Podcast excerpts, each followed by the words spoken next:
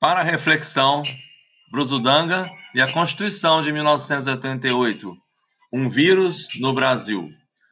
Mais uma vez com vocês, um podcast da turma do Simpatia e Gente Fina.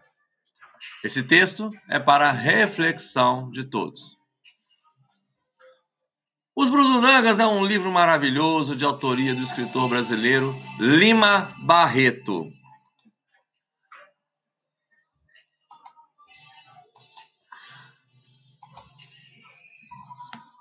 Publicado postumamente em mil novecentos e vinte e dois. Vamos nos situar? A obra é uma sátira da vida brasileira nos primeiros anos da Primeira República.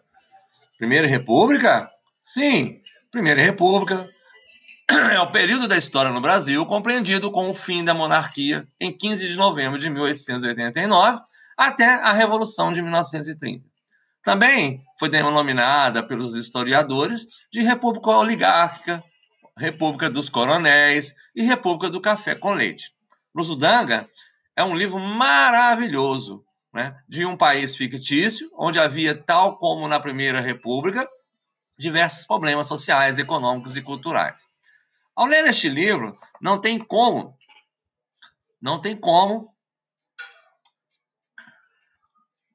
não fazer um link com o Brasil de hoje, que passa pelos problemas de boicote dos presidentes do Supremo Tribunal Federal, Congresso e Senado, ao chefe do Poder Executivo e cobrança do Legislativo por acordos espúrios com a falácia do diálogo e o combate inesperado contra o coronavírus chinês. O jornalista, radialista e professor Jorge Serrão, do site alerta total ponto net, nos faz uma, ref... uma ref... nos faz uma reflexão. Vamos refletir. Cena na sala da posse do novo ministro da Saúde, no, Planalto, no Palácio do Planalto. O repórter do G um perguntou ao vice-presidente Antônio Hamilton Mourão: "Como vai?" O general respondeu: "Debate pronto, tudo sob controle." Só que depois de uma pausa irônica, né, o general arrematou, sorrindo: "Não sabemos de quem." Mourão não pode sair falando abertamente, mas as pessoas de bom senso sabem que há muito tempo estamos sob o controle do mecanismo do crime institucionalizado.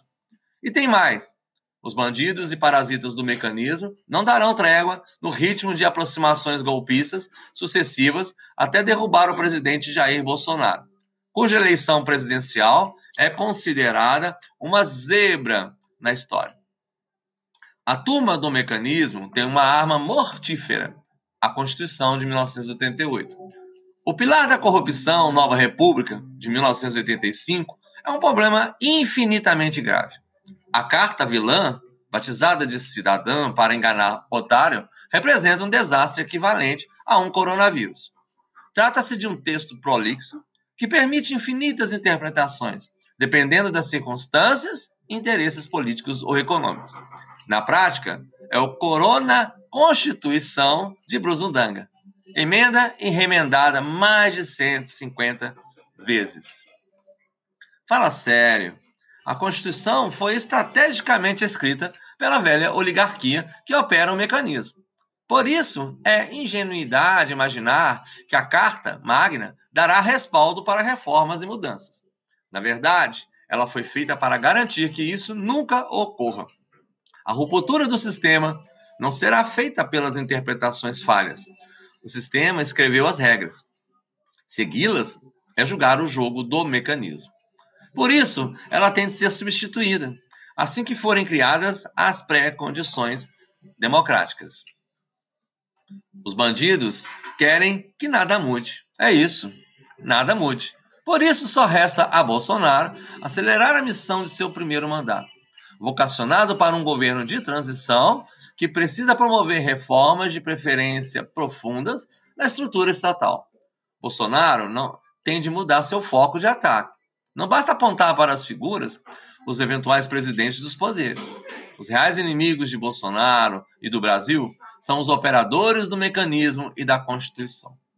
Assim, o presidente deveria botar a tropa dele para concentrar energia na formulação, debates e implantação de uma nova Constituição brasileira. Pense nisso, uma nova Constituição brasileira.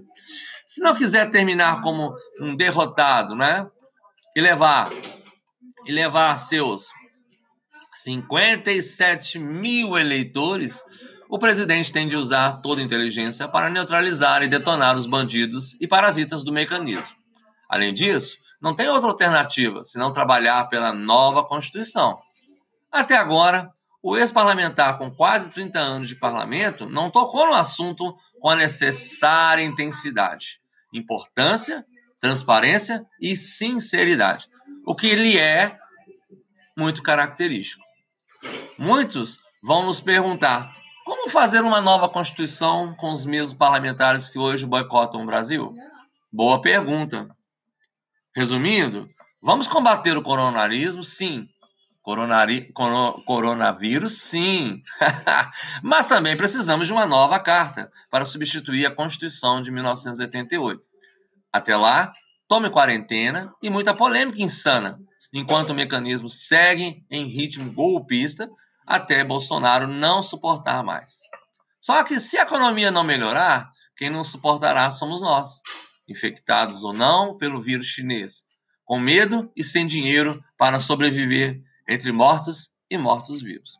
Precisamos, urgente, ser menos Bruzundanga.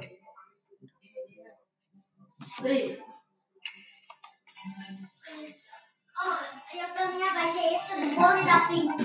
Quando tu quer? Eu tô sanduíche, bom.